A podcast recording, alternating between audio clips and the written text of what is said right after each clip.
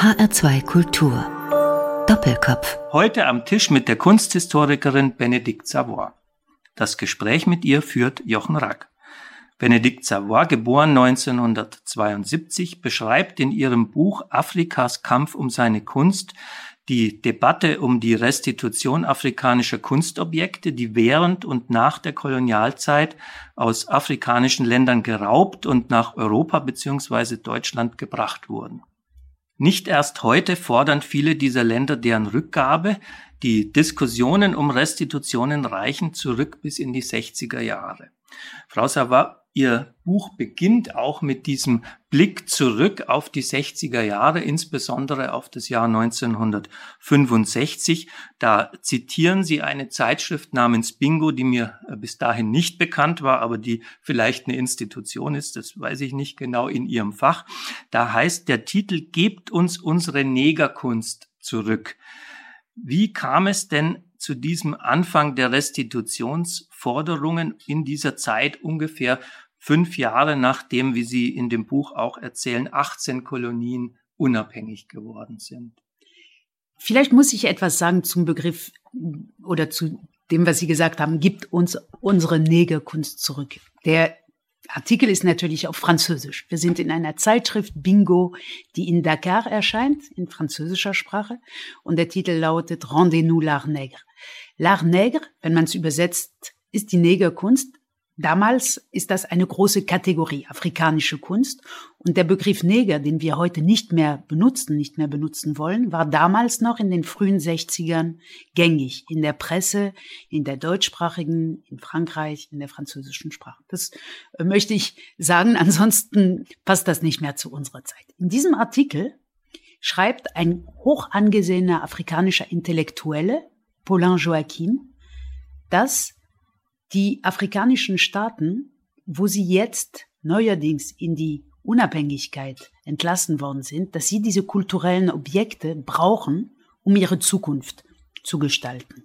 Die Idee ist, dass die afrikanischen Intellektuelle in den 60ern, das hat vorher schon angefangen, sagen, unsere schwarze Kultur ist uns beraubt worden auf theoretischer Ebene. Man hat uns über Jahrzehnte gesagt, dass wir keine Kultur haben, dass wir zivilisiert werden müssen, dass wir unsere Sprachen aufgeben müssen, dass wir andere Sprachen sprechen müssen, etc. Also ist unsere eigene Kultur uns schlecht gemacht worden, symbolisch, theoretisch, und aber auch gleichzeitig materiell weggenommen worden, so dass wir davon nichts mehr haben. Und jetzt, wo wir unabhängig sind, müssen wir uns das alles wieder aneignen auf theoretischer Ebene unsere Sprachen widersprechen, unsere Literaturen wiederentdecken, aber auch auf materieller Ebene und das heißt unsere Objekte wiederhaben. Und so geht es los. Was sehr, sehr wichtig ist für mich, ist, dass es eben nicht in Europa beginnt, diese Bewegung der Restitutionsforderung, sondern ein starkes Bedürfnis aus Afrika selbst ist. Und welche Objekte sind denn da jetzt äh, besonders wichtig in dieser Debatte? Sie haben ja ein Objekt, äh, glaube ich, besonders herausgestellt. Da geht es um diese Queen Idia-Maske aus Nigeria, die sich im britischen Museum dann gefunden hat. Die Briten haben äh, diese Maske offenbar äh, geraubt und es gab eine starke Forderung, dass diese Maske eben nach Nigeria zurückkehrt. Was ist denn aus der ganzen Geschichte dann geworden? In den 60er Jahren gibt es zunächst die allgemeine Auffassung, kulturelle Güter müssen zurück. Und Afrika ist ein Riesenkontinent, da gibt es verschiedene Staaten und unter diesen vielen Staaten spielt Nigeria die Hauptrolle am Anfang, was Restitutionsforderungen angeht. Dort gibt es einen sehr angesehenen Archäologen, der in Cambridge studiert hat, Ekbo Eyo. Er leitet die Altertumsbehörde und er sagt schon Anfang der 70er Jahre, wir hier äh, in Nigeria haben fast nichts mehr aus unserem Königreich Benin. Und ich möchte jetzt, sagt er, ein Museum in Benin City aufbauen, damit wir als unabhängiger Staat unsere Kultur besser kennenlernen können. Aber um so ein Museum zu füllen, brauchen wir Dauerleihgaben aus europäischen Museen. Und er macht Anfang der 70er, setzt er einen Brief auf. Der Brief geht nach Westberlin, nach Wien, nach Paris, nach London und sagt, wir bitten um einige wenigen Dauerleihgaben. So beginnt die Geschichte auch in diesem Buch, aber auch in Archiven. Wenn man heute sucht, findet man diesen Brief von Ekbo Eyo einerseits und andererseits ein Haufen von anderen Briefen derjenigen, die die Entscheidung hatten in Europa, die fangen an, sehr nervös zu werden und sagen, nee, das machen wir nicht. Wir werden niemals Objekte nach Nigeria geben, auch als Dauerleihgabe nicht. So beginnt das. Und gemeint sind einige wenige sogenannte Benin-Bronzen. Das ist das, was Ekpo Eyo zu diesem Augenblick haben will. Und innerhalb der Objekte, die aus Benin City im Rahmen einer blutigen Militäraktion der Briten weggenommen wurde, gibt es eine kleine, zierliche, unglaublich schöne Elfenbeinmaske. Sie ist so groß wie eine Handfläche und befindet sich im Britischen Museum. Und die möchte Egbo Eyo ein paar Jahre später speziell haben. Also seine Dauerleihgabengesuche sind komplett gescheitert. Er versucht auch in London für eine Ausstellung in Lagos etwas zu bekommen, klappt alles nicht. Und das Letzte, was er gerne hätte, ist eine Leihgabe für einige Wochen dieser Queen Idia Mask, um sie 1977 in Lagos im Rahmen eines Festivals zu zeigen. Und die Maske wird sogar zum Logo, zum Emblem des Festivals, ist überall vertreten, zu sehen auf T-Shirts, auf Tassen, in der Presse etc. weltweit.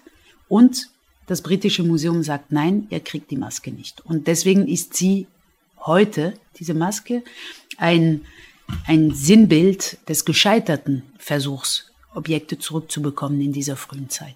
Jetzt werden ja von denjenigen, die sich gegen diese Restitutionsforderungen zur Wehr setzen, die also gewissermaßen auf ihren Schätzen gerne sitzen bleiben wollen und die keinesfalls herausgeben wollen, immer wieder ähnliche Argumente ins Feld geführt, um diesen Forderungen entgegenzutreten. Sie führen da einige auf, also da gibt's legale Argumente, dass die zum Teil sagen, die sind gar nicht durch Raub oder illegal gewissermaßen ins Land gekommen, oder die sagen, selbst wenn wir die zurückgeben würden, dann würden die womöglich zerstört werden, weil die Länder gar nicht die Ressourcen zur Verfügung haben, um um die Objekte dann äh, ausreichend da irgendwie zu präsentieren. Also eine ganze äh, Palette von Gegenargumenten. Äh, was ist denn an diesen Gegenargumenten dran?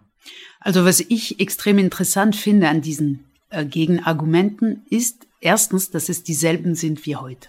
Also wir sehen ihre Geburt sozusagen. In diesen Archiven sehen wir, wie Argumente geboren werden und wie Argumente geboren werden, je nachdem, wie sie gebraucht werden. Also, das, was Sie gerade aufgezählt haben, sind Argumente, die intern zum Beispiel nicht so unter Museen, unter sich, nicht besonders benutzt werden. Also Sie sagen nicht, wir haben alles legal erworben. Das sagen Sie ein bisschen, aber Sie sagen hauptsächlich, wenn wir etwas zurückgeben, sind wir nicht mehr das größte Museum neben London und Paris. Also es hat nationale Gründe, zum Beispiel. Und deshalb wollen sie nicht zurückgeben.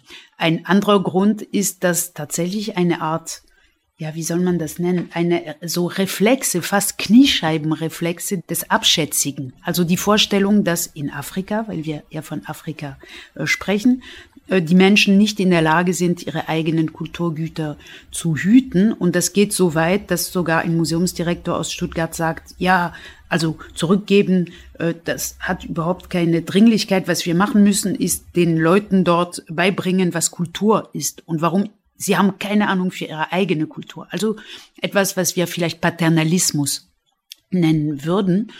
Also gibt es eine Vielfalt von Argumenten gegen. Und man muss an dieser Stelle aber sagen, dass es ein paar wenige Männer sind, Museumsdirektoren, die so argumentieren, denn in derselben Zeit haben sie auch Widerstand gegen den Widerstand sozusagen. Gerade in der Bundesrepublik in Bremen wird irgendwann in den 70er Jahren ein sehr junger Direktor ernannt, Herbert Ganselmeier ist sein Name. Er hat selber in Afrika gelebt, in Nigeria. Er war dort an der Uni, wissenschaftlicher Mitarbeiter im Rahmen eines deutschen Projektes. Und er kommt zurück. Und weil er diese Erfahrung hat des afrikanischen Kontinents, weil er sehr viele Kontakte hat zu Kolleginnen und Kollegen dort, sagt er, nein, so können wir nicht weitermachen. Diese Staaten sind jetzt unabhängig. Wir müssen was zurückgeben. Natürlich müssen wir das machen. Und der wird sofort von den anderen hier in Westdeutschland äh, blockiert, äh, macht aber seinen Weg weiter, auch zum Teil mit Erfolg. Also es ist wichtig, immer gut zu differenzieren. Wer ist dagegen? eine Handvoll Museumsdirektoren in Westdeutschland, in Paris, in London, in Brüssel. Sie haben aber ein paar Gegner, also Leute, die sagen, hey, so können wir das nicht weitermachen, auch in ihrem eigenen Beruf. Und vor allem gibt es die Zivilgesellschaft. Also Menschen wie Sie und ich, die empfinden, dass Rückgaben doch sehr fair wären und für die Zukunft der Beziehungen zum afrikanischen Kontinent auch eine gute Sache wären. Und dazu gehört auch die Presse, die in den 70ern und 80ern zum großen Teil pro Restitution ist.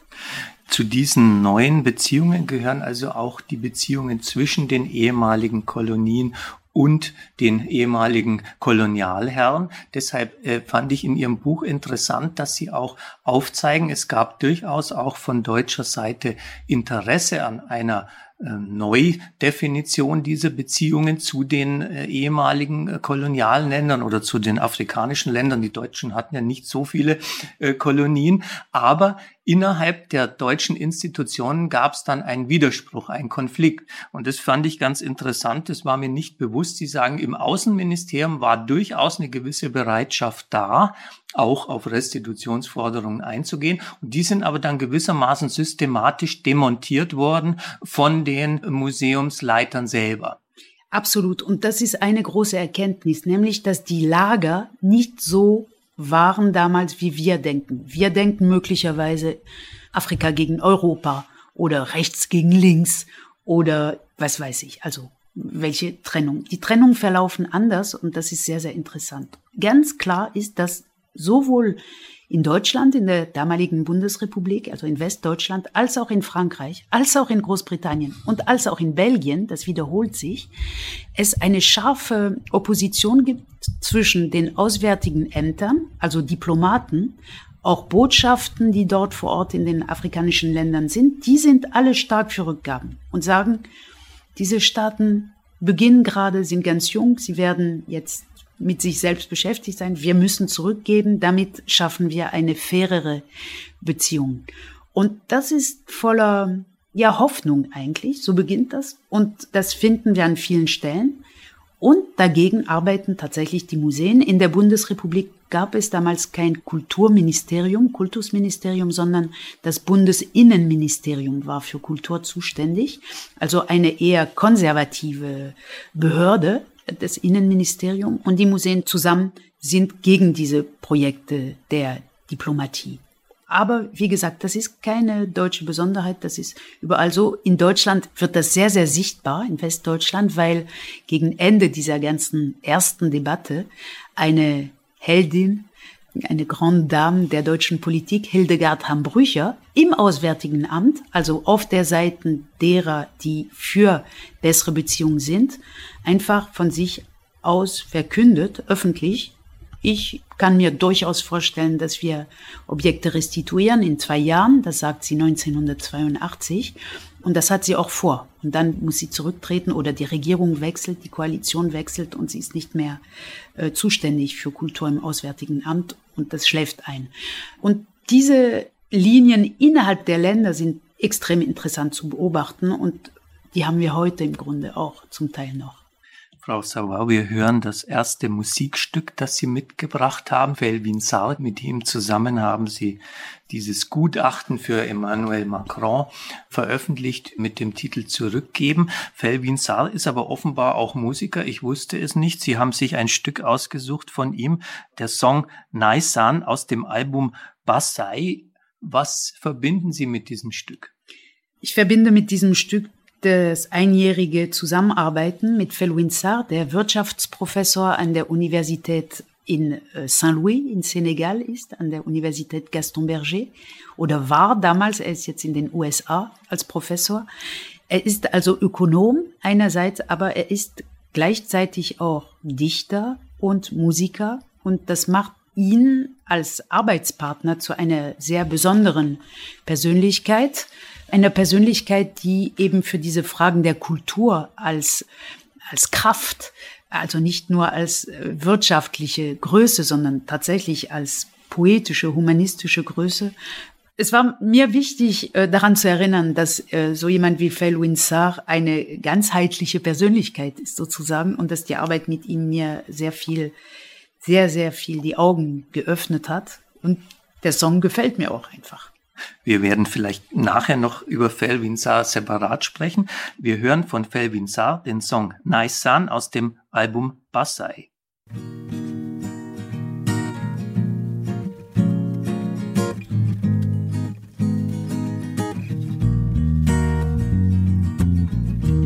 Je te revois assise dans ton rocking chair, adossée au mur du cimetière pantin. Mon Dieu, comment coûtera-t-il de ce refrain? Et ce poème dont le thème revient comme une sempiternelle ritournelle de ronde d'eau et d'atmosphère? En ces moments-là, Paris me tient, le Gabou et d'Elissa, je me souviens. Est-ce Naïsan qui me vient? Je marchais sur les grandes routes, bout d'une langue morte et nue. Sur mon dos, le fardeau des mules que je déposais au coin de la rue. Je marchais sur les grandes routes, au bout d'une langue morte et nue. Sur mon dos, le fardeau des mules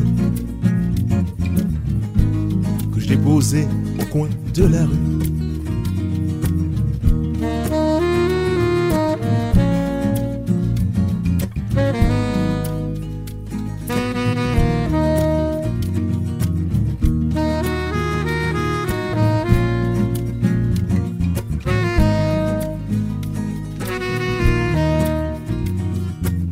Mon âme me dit, nourris-moi maintenant, cher ami.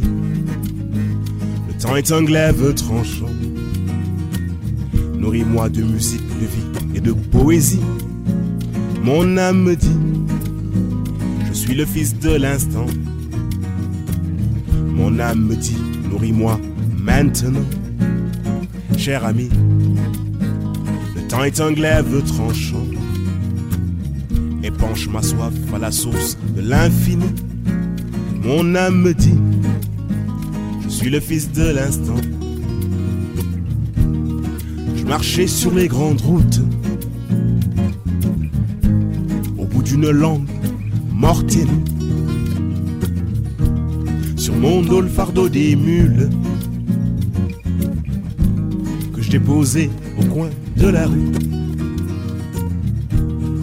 marcher sur les grandes routes, au bout d'une langue. Sur mon dos le fardeau des mules que je déposais au coin de la rue.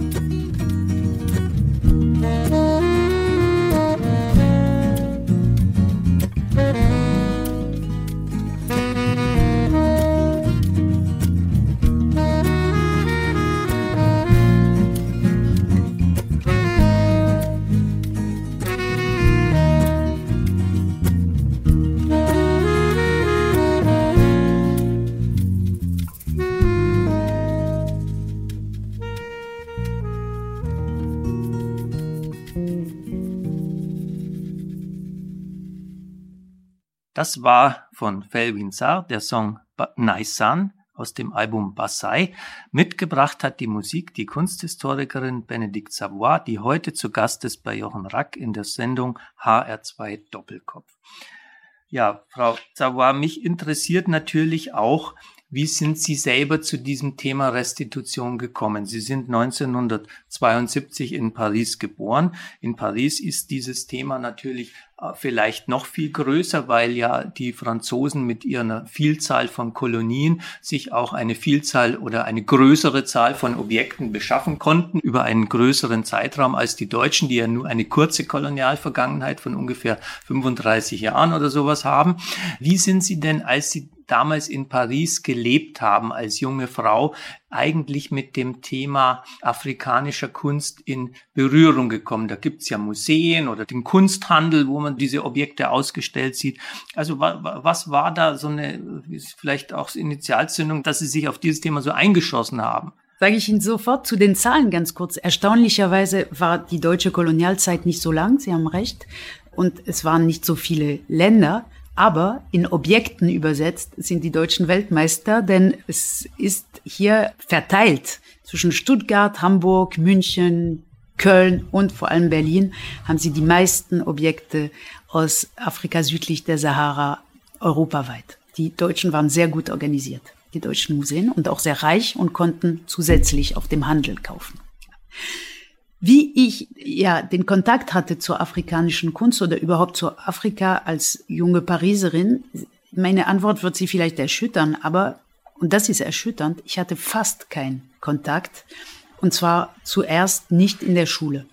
Wir haben in meiner Generation in der Schule kaum etwas gehört über die Kolonialzeit, die französische. Wir hatten drei, vier Wochen lang im letzten Schuljahr, wenn man Abitur macht, in der Terminal, hatten wir das Thema La Dekolonisation, also Dekolonisierung, das hatten wir, aber wir hatten nirgends vorher von Kolonisierung gehört, so dass es etwas absurd war. Also man lernte über den Algerienkrieg, man lernte über das Jahr 1960, aber wusste nicht, was die Kolonialzeit gewesen war. Und das ist sicherlich ein Teil des Problems oder ein Teil des Unbehagens heute, wenn man dann in einer solchen Stadt wie Paris aufwächst, wo äh, nicht nur die koloniale Vergangenheit durch Museen präsent ist, sondern auch durch sehr, sehr viele Menschen, die entweder die Kolonialzeit, die französische, ging bis 1960. Das heißt, viele Leute, mit denen sie täglich zu tun haben in Frankreich, die 60 Jahre alt sind, sind in den ehemaligen Kolonien geboren noch oder beziehungsweise sind Menschen, deren Eltern Afrikaner sind oder die noch starke biografische Zusammenhänge mit Benin oder mit Senegal etc. haben. Es leben in Paris sehr, sehr viele sogenannte Diasporas, afrikanische. Und es gehört absolut zu Paris. Also Paris ist diese Vielfalt.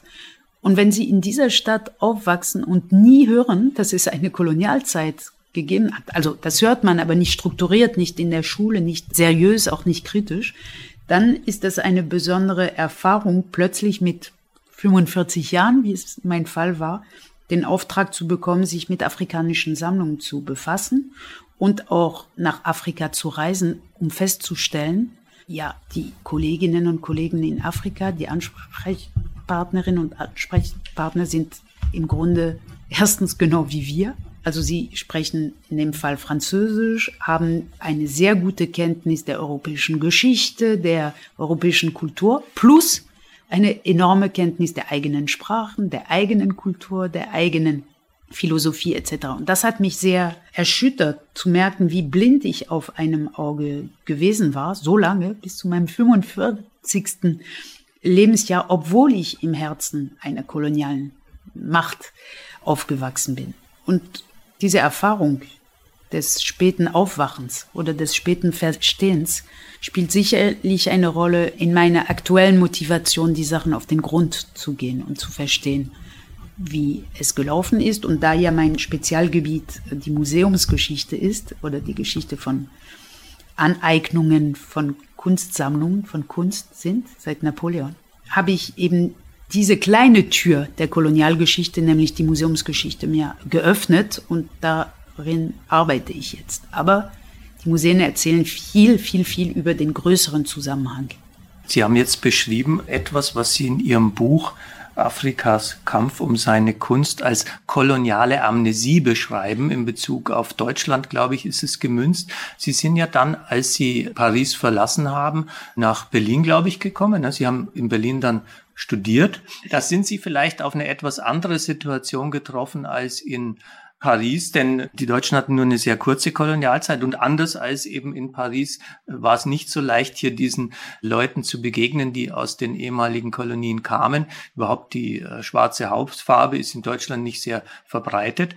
Deshalb muss ich Sie fragen, also wenn Sie dann sagen, Sie haben in Frankreich eigentlich sich spät mit dem Thema beschäftigt und es war gar nicht in den Schulen äh, präsent. Äh, war die Situation da in Deutschland ähnlich oder vielleicht sogar noch schlimmer?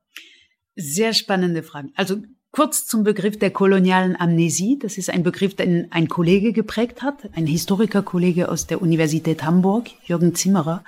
und deswegen auf Deutschland gemünzt. Aber ich glaube, die koloniale Amnesie ist keine deutsche Spezialität, die gibt es in anderen Ländern. Als ich nach Berlin zuerst kam, kam ich als Austauschschülerin nach Westberlin und ich war tatsächlich sehr erstaunt, dass in meiner Schulklasse zwei permanent in Kontakte zu Namibia hatten. Also es war nicht so, dass sie schwarze Menschen gewesen wären, sondern es waren Berlinerinnen, zwei Schülerinnen, die oft erzählten, dass sie nach Namibia gehen etc. Und für mich, ich habe überhaupt keine Fragen gestellt. Das war nur so, dass ich wahrscheinlich den Namen Namibia nie gehört hatte. Im Gegensatz zu Senegal oder Mali oder Benin, die in Frankreich, auch wenn man nichts darüber weiß, präsent sind. Und erst jetzt ungefähr habe ich verstanden, dass es eine besondere Beziehung, eine auch brutale, blutige Beziehung zwischen Deutschland und Namibia einerseits und zweitens, dass diese Beziehung weiter andauert, also dass heute noch sehr viele Deutsche in Namibia sind. Genau, also das wäre ein Punkt. Und der zweite Punkt, und da werden Sie staunen, ich kam dann wieder als Erasmus-Studentin für ein Austauschjahr. Das war gleich nach der Wende und wir Ausländer wurden von der Humboldt-Universität in Berlin in ein Studentenheim einquartiert. Das war großer Luxus. Und dieses Studentenheim befand sich in Ostberlin, in Köpenick. Das hieß auch Clara Zetkin, wie es sich gehört. Und die Hälfte der Pensionäre dort, also wir waren wir. Die europäischen Erasmus-Studenten aus Finnland, aus Belgien etc. waren da zusammen mit Studentinnen und Studenten aus Angola also weil die DDR zu Angola Kontakte hatte und diese Studentinnen und Studenten zu Ende studiert haben. Das heißt, mein erster autonomer Kontakt zu Deutschland, nachdem ich nicht in einer Gastfamilie war, sondern hier als Studentin war, war in einem Studentenheim, wo die Hälfte der Personen afrikanische Personen waren. Und das war richtig gut. Sie haben auch noch Portugiesisch gesprochen. Also es war Europa pur, wenn man so will die portugiesische Sprache, die Finnen, die Personen mit dieser afrikanischen Biografien, die hier waren. Und damals habe ich natürlich nicht die Tragik der Situation, zum Beispiel für Gastarbeiter aus Afrika, die hier in der DDR waren, das äh, habe ich alles viel spät, die zurückgehen mussten etc. nach der Wende. Das habe ich später verstanden. Aber für mich war Berlin dadurch erstaunlicherweise doch eine etwas afrikanische Stadt. Aber es war Ostberlin halt das Humboldt-Forum als einer der möglichen Katalysatoren dafür, dass eben diese Restitutionsdebatte oder überhaupt die Frage nach der Kolonialvergangenheit wieder eine neue Aktualität bekommen hat. Dieses Humboldt-Forum ist ja hochgradig umstritten. Was würden Sie sich denn dann vorstellen für eine zeitgemäße Ausstellung in diesem Humboldt-Forum von afrikanischer Kunst, die sich also von diesem Vorwurf frei macht. Wie kann ein kuratorischer Umgang mit diesen Objekten eigentlich aussehen, der unseren ethischen Erwägungen gerecht wird? Ich forsche über Museen. Ich bin selber keine Kuratorin, auch keine Museumsfrau. Aber Meine Sie haben ja sicher auch Erfahrung mit allen möglichen Museen. Sie bewegen sich in diesem Raum. Also Sie können sagen, in dem Museum gefällt mir dieses besser als jenes wegen des Konzepts. Also deshalb hm, aber ich, ich empfinde äh, das. Kann ich Sie schon nach Ihrer Meinung fragen? Ja. Sie haben vollkommen recht. Aber ich empfinde äh, nicht, dass ich irgendwelche Lektionen erteilen soll. Also ich spreche immer aus der Perspektive einer Besucherin, die ich bin, einer Person, die sich äh, interessiert für diese Sammlung. Und ich sage dasselbe seit 20 Jahren, nämlich, dass die Museen noch interessanter werden und ehrlicher werden und besser werden, wenn sie mit ihrer eigenen Geschichte transparent umgehen. Das heißt, wenn Sie uns erzählen, nicht nur über die Objekte, sondern, also hier ist die Vase und die hat diese Funktion etc., das ist das, was Museen machen. Und ich sage seit 20 Jahren, es muss nicht nur gesagt werden, hier ist der Kopf der Nofretete und das ist die schönste altägyptische Statue ever, sondern sie ist seit 1913 in Berlin zu einem Zeitpunkt gekommen, als Ägypten ein kolonisiertes Land war. Alles, was über der Erde lag, gehörte England, alles, was unter der Erde lag, gehörte Frankreich. Die Deutschen haben da Ausgrabungen gemacht, die Franzosen hatten überhaupt kein Problem die Nofretete auswandern zu lassen. Das war alles legal, aber legal unter kolonialen Umständen. So, ich finde, es muss erzählt werden. Das ist meine Position. Ob man daraus dann zum Schluss kommt, ja, wenn das so ist, dass in Afrika überhaupt keine Objekte mehr sind und wir haben alles hier, wollen wir nicht ein bisschen was davon zurückgeben? Dann ist es aus meiner Perspektive eine natürliche Konsequenz des Wissens um die Geschichte der Sammlungen. Aber ich finde dieses Wissen absolut, absolut notwendig und ich würde mich sehr freuen, wenn die Museen noch mehr als sie es tun, aber sie fangen an, es zu tun, über ihre Geburt und ihre, ihre, ihr Wachsen erzählen würden. Frau Savoy, wir hören das zweite Musikstück, das Sie mitgebracht haben von der Gruppe Die Zimmermänner. Den Song Kaufhuber geht nicht mehr aus aus dem Album Die Wäscheleinen waren lang. Ich kannte die Gruppe oder ich kenne die Gruppe nicht, muss ich gestehen. Also allein der Albumtitel und der Songtitel sind für mich schon etwas kryptisch. Was haben Sie mit diesem Stück im Sinn?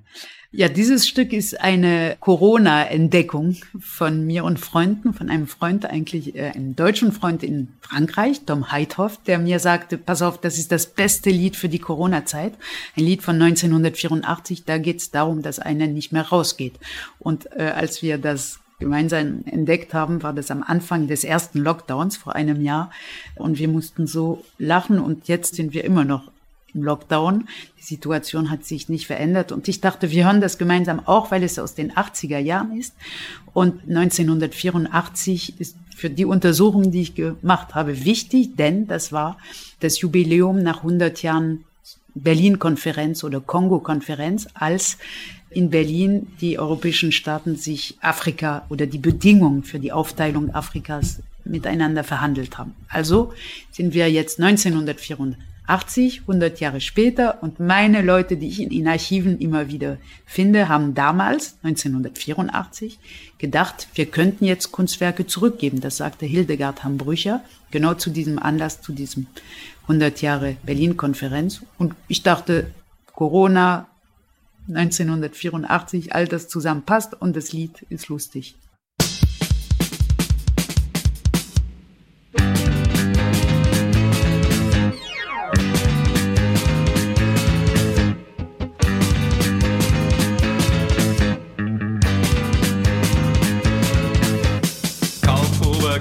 Mehr aus.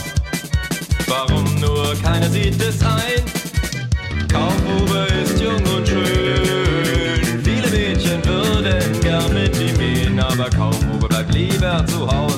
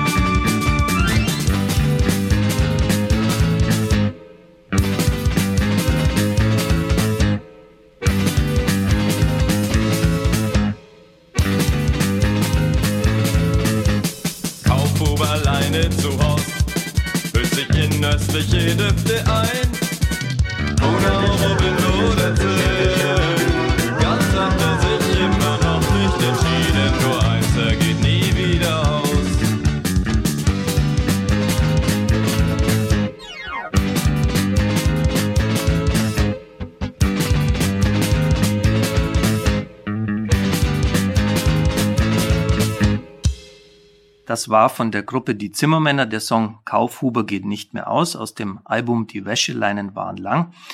Mitgebracht hat die Musik die Kunsthistorikerin Benedikt Savoy, die heute zu Gast ist bei Jochen Rack in der Sendung HR2 Doppelkopf. Frau Savoy, wir haben schon jetzt öfter den Namen Felvin Saar erwähnt, denn Sie haben zusammen mit ihm diese Untersuchung oder Studie, ich weiß nicht, wie man sagen soll, dieses Gutachten für äh, Emmanuel Macron verfasst zur Restitution. Felvin Saar hat aber auch ein Buch publiziert, es nennt sich Afrotopia. Dieses Buch habe ich kürzlich gelesen. Ich finde es interessant, weil in diesem Buch und in anderen Büchern, auch von Achille Mbembe zum Beispiel, wird dieses Thema Restitution eigentlich in einem größeren Zusammenhang diskutiert, nämlich unter der Frage, wie kann eigentlich aus Afrika ein Impuls auch ausgehen, der wichtig ist für den Rest der Welt? Welchen Beitrag kann sozusagen die afrikanische Kultur auch leisten für eine, ich sage jetzt mal, Humanisierung unserer globalisierten Welt? Was halten Sie denn von diesen Ideen? Also ich kann jetzt von den Ideen an sich nicht sprechen, das wäre anmaßend und ich kann auch nicht für Afrika sprechen. Also was ich Ihnen sagen kann, ist, dass es für mich eine sehr wichtige Erfahrung gewesen ist, im Kontakt mit Felouinsar, mit seinen Ideen, aber auch mit Leuten wie Achille Membe oder Suleiman Bashir Diagne, der Philosoph ist, an der Columbia University in New York, aber aus Dakar stammt, mit diesen großen afrikanischen Intellektuellen aus der frankophonen Welt Afrikas im Kontakt zu sein. Und was enorm wichtig ist, ist, dass man im Gespräch mit ihnen oder beim Lesen ihrer Arbeiten versteht oder anfängt zu verstehen, was der Eurozentrismus ist. Also, dass wir als Europäer eine eingebaute Tendenz haben, das merken wir nicht einmal, alles um uns herum zu drapieren, ohne uns vorzustellen, dass andere auch aus ihren jeweiligen Positionen das auch tun können und tun. Ich will damit zum Beispiel ein konkretes Beispiel nennen. Wir sprechen oft hier in Europa vom Universalmuseum oder vom Universalismus. Also es gäbe einen Universalismus der französischen Revolution, der besagt, dass alle gleich sind und alle das gleiche Recht haben, zum Beispiel Museen zu besuchen in Paris und London etc. Das ist aber ein Universalismus, der von Europa ausgedacht ist. Und Intellektuelle wie Felwin Sarr, Achille Membe oder Bashir Diagne sagen, ja, es kann aber einen Universalismus auch woanders geben. Also andere Orte auf dem Planeten, die für alle anderen gleichwertig sind. Ganz kurz, vielleicht anders gesagt, die andere Philosophien im Plural, die in Afrika etwa entwickelt wurden, können auch gelten für uns. Wir müssen sie kennenlernen und schauen, was für uns in Europa davon ja belebend sein können. Und das wäre vielleicht meine Antwort insgesamt, dass der Umgang, der intensive Umgang mit diesen Philosophen aus dem afrikanischen Kontinent ist die Idee, dass, dass wir sehr, sehr viel zu gewinnen haben im Austausch und zu gewinnen im Sinne einer besseren Zukunft, einer vielleicht ökologischeren Zukunft auch oder menschlich humanerer Zukunft. Ich weiß, dass für Felwin Sarr Begriffe wie Gastfreundschaft oder auch Freundschaft alleine extrem zentral sind oder Solidarität. Und in afrikanischen Gesellschaften spielen solche Kategorien wie Solidarität, Gastfreundschaft eine ganz zentrale Rolle. Das merkt man, wenn man dort zum Arbeiten äh, reist, also wie die Beziehungen anders sind. Und das zu wissen und sich anzueignen, ist eine Bereicherung äh, auf jeden Fall und eine Möglichkeit auch von dieser sehr starken Nabelschau, die wir hier in Europa betreiben, ein bisschen sich zu befreien. Weil ja. Ich sage zu befreien, weil wir sind eingesperrt auch in unseren Kategorien hier zum Teil. Und deswegen ist die Lektüre eines Buches wie Afrotopia von Felwin Sarr, es eröffnet neue Horizonte, man kommt auf neue Ideen, das bringt ein und das ist belebend. Sie sind ja sehr stark für Restitution äh, auf die Barrikaden gegangen und setzen sich dafür ein. Jetzt ist von Achille Mbembe, von dem wir schon gesprochen haben, dieses Thema Restitution in einer Diskussion, die ich kürzlich auf YouTube gesehen habe, die in äh, Köln offenbar 2019 stattgefunden hat, in einer ganz interessanten Weise behandelt worden, wo er sagt, Restitution könnte auch unter Umständen die falsche Geste von Seiten der Europäer sein, weil man sich auch der Fremdheit der Objekte entledigt, gewissermaßen diese Objekte dann zurückführt, so wie man zur gleichen Zeit Flüchtlinge in diese Länder zurückführt, so dass sich Europa gewissermaßen als Festung abschottet und was es womöglich als Stachel im eigenen Fleisch hätte über diese fremden Objekte, wenn sie denn tatsächlich also anfangen zu sprechen, auch in den Ländern, in denen sie sich jetzt befinden, dann würde man dieses Fremde auch noch entsorgen. Das schien mir also ein interessanter Punkt, auf den ich überhaupt selber niemals gekommen wäre, weil wir ja eigentlich tendieren zu glauben, Restitution ist per se etwas Gutes. Aber es könnte unter diesem Aspekt ja vielleicht auch etwas sein, was dann tatsächlich die Kluft zwischen den westlichen oder den europäischen Ländern und Afrika noch größer macht. Ja, es gibt sehr, sehr viel zu sagen über die Position von Achille und wir haben uns auch sehr intensiv miteinander ausgetauscht. Das, was Sie gerade beschreiben, ist von 2019. Dann gab es in Dakar, bei den Ateliers de Dakar, viele äh, Gespräche darüber. Ich glaube, das, was Achille Membe meinte, also diese Gefahr der Entledigung, hat ein bisschen damit zu tun, dass er möglicherweise auch niemand ist, der sehr viel mit Museen zu tun hat und er hat auch eine, eine Lust am Pointieren. Aber natürlich, das Entledigen einer Vergangenheit würde nur passieren, wenn alles zurückgegeben werden sollte und nichts mehr, gar nichts mehr hier bleiben würde. Und das ist einfach nicht möglich. Das wird auch nicht eintreten. Und das muss immer wieder gesagt werden. Das ist ein Punkt. Ein anderer Punkt ist, dass diese Restitution nicht eine Endstation sein sollen, also das Ende von etwas, von der Kolonialzeit und man gibt zurück und dann ist Schluss und man zieht einen Schlussstrich, sondern im Gegenteil ein Anfang, der Anfang einer neuen Beziehung, einer neuen Art miteinander umzugehen, indem man anfängt zu sagen, ja, wenn ihr etwas zurückhaben wollt, geben wir das zurück und dann entstehen dadurch andere Formen des Austauschs. Ich erinnere mich sehr gerne an eine Sitzung in Dakar, die wir mit Felwinsar hatten, als wir an diesem Bericht gearbeitet haben. Wir hatten etwa 20 Museumsdirektorinnen und Direktoren und Intellektuelle aus vier französischen Frankophonen, ehemaligen französischen Kolonien, frankophonen aktuellen Staaten Afrikas versammelt. Und wir fingen an, über Restitution zu sprechen. Und die erste Wortmeldung kam aus Kamerun von einem Kollegen, der sagte, ja, guck mal, aber wenn ihr uns Objekte zurückgebt, dann sind bei euch leere Sockeln. Und was können wir im Gegensatz dafür tun? Sollen wir euch zeitgenössische afrikanische Kunst schicken? Und sofort wurde mir klar, okay, wir kommen als Europäer mit unseren Ängsten und dann haben wir leere Sockel und oh Gott etc. Und die Antwort darauf war eine freudige Überlegung über, wie kompensiert man den Verlust den die Europäer haben. Das ist sehr, sehr großzügig gedacht und umgekehrt. Und wenn wir uns einlassen würden, viel mehr auf solche Dialoge, Experimente und, und diese krasse Angst des Deutungsverlustes oder des Kulturgutverlustes einfach abstreifen würden und uns entspannen würden und sagen würden, okay, wir machen das jetzt, wir machen das Hand in Hand, das ist ein gemeinsames Projekt, ihr bekommt ein paar Sachen, die ihr die ganze Zeit haben wollt, zurück. Und wir überlegen, wie wir gemeinsam oder nicht gemeinsam das äh, austauschen, kompensieren etc. Das ist, es macht einfach Freude. Und das ist Leben, das Leben ist so. Und nicht das Verharren auf alten äh, Siege oder dominierenden Positionen, das ist einfach das ist ein Verkrusten, ein, wir sind wie Steine, wenn wir so verharren. Und nein, wir müssen einfach lebendig weiterdenken. Und wenn für diese Lebendigkeit die Rückkehr einiger Objekte ein Vektor sind, ein Träger sind für solche äh, Weiterentwicklung, dann bitteschön, bitte ja. Und zwar so viel wie möglich, damit sich was bewegt hier. Aber müssten wir das Thema Restitution nicht in einem größeren Zusammenhang dann auch diskutieren einer neuen, gerechteren Weltordnung. Denn es könnte ja sein, dass wir bereitwillig jetzt alles restituieren. Wir verschaffen uns ein gutes Gewissen. Wir haben ein Feigenblatt mehr vor unserer kapitalistischen Scham sozusagen. Aber die Ausbeutung, die ökonomischen Beziehungen, die Ungleichheit generieren, gehen ganz genauso weiter.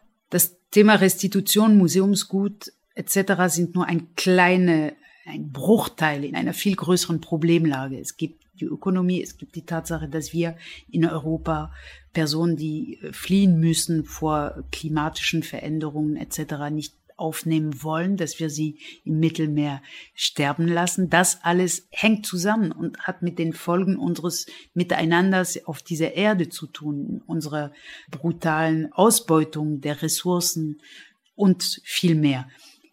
In diesem Zusammenhang ist die Museumsfrage eine Mini-Frage, wenn man so will. Aber sie ist ein Schlüssel, sie ist ein Anfang, sie ist ein Ort, wo man eben anfangen könnte, etwas anderes auszuprobieren, etwas gerechteres, faireres, solidarischeres, ohne dass es weh tut im Grunde. Denn wir haben hier in Europa Hunderttausenden von Objekten, die wir nicht sehen, die wir nicht benutzen, die wir nie benutzen werden, die wir nicht kennen.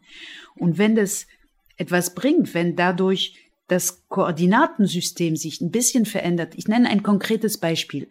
Sie wissen, Museen in der westlichen Welt, wenn sie eine Ausstellung machen, machen es oft auf Tauschbasis. Also der Louvre leiht ein Leonardo nach Italien und dafür kriegt äh, der Louvre vom Vatikan ein Raphael. Das ist eine Tauschbewegung. Die afrikanischen Museen können überhaupt nichts tauschen, haben keine Stimme in diesem Business der Museen, weil sie keine Sammlungen haben. Stellen Sie sich vor, die großartige Dogon-Kunst, die fast nur in Frankreich vertreten ist, aus Mali wäre auch in afrikanischen Staaten vorhanden. Und wenn der Louvre oder das Humboldt-Forum eine Ausstellung afrikanischer Kunst machen wollte, dann hätten sie starke Partner auf der anderen Seite, die sagen würden, ja, wir leihen euch die und die Maske, auf jeden Fall, aber wir möchten ein Caspar David Friedrich im Austausch nächstes Jahr haben. Also dadurch hätten die afrikanischen Staaten, Hauptstädte eine stärkere Stimme. Denn wie sollen sie überhaupt etwas von uns haben, wenn sie nichts anzubieten haben. Und wenn wir dieses Ungleichgewicht wieder äh, beheben und besser machen, dann entstehen neue Sachen, die wir heute hier gar nicht vorhersehen können. Wir müssen etwas wagen. Wir müssen unbedingt etwas wagen und uns darauf einlassen, was passiert. Und ich glaube sehr an die kleinen Veränderungen des Koordinatensystems, die uns insgesamt als Gesellschaften woanders hinführen, hoffentlich. Und wenn wir nichts versuchen, sieht es sowieso nicht gut aus. Also lassen Sie uns was versuchen. Und Restitution sind ein kleiner Schritt in eine Richtung und wir werden sehen, wohin das führt. Aber es muss passieren. Ich glaube, das war ein schönes Schlusswort für unser Gespräch. Frau Savoy, unsere Zeit bei HR2 Doppelkopf ist schon zu Ende. Vielen Dank, dass Sie sich die Zeit für dieses Gespräch genommen haben. Das war die Sendung HR2 Doppelkopf mit der Kunsthistorikerin Benedikt Savoy. Am Mikrofon verabschiedet sich Jochen Rack und bittet Frau Savoy allerdings noch die letzte Musik anzusagen, die sie mitgebracht hat. Ich habe mir gewünscht, noch heute von Edith Piaf La Foule zu hören. Da geht's um jemand, der in einer großen Menschenmenge untergeht. Und genau das äh, haben wir jetzt wieder nötig, irgendwann Menschenmengen. Wir sind in dieser Corona-Zeit sehr einsam geworden und das Lied ist ja hoffentlich ein Blick in unsere baldige Zukunft.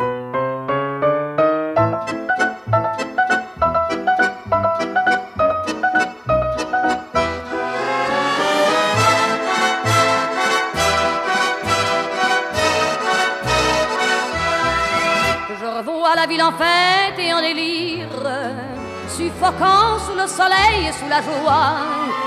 Et j'entends dans la musique les cris, les rires qui éclatent et rebondissent autour de moi. Et perdu parmi ces gens qui me bousculent, étourdi, désemparé, je reste là. Quand soudain je me retourne, il se recule, et la foule vient me jeter entre ses bras emportés par la foule qui nous traîne, nous entraîne, écrasés l'un contre l'autre, nous ne formons qu'un seul corps. Et le flot sans effort nous pousse enchaîner l'un et l'autre, et nous laisse tous deux épanouis, enivrés et heureux. Entraînés par la foule qui s'élance et qui danse une folle farandole, nos deux mains restent soudées et parfois soulever nos deux corps enlacés s'envolent et retombent tous deux épanouis enivrés heureux.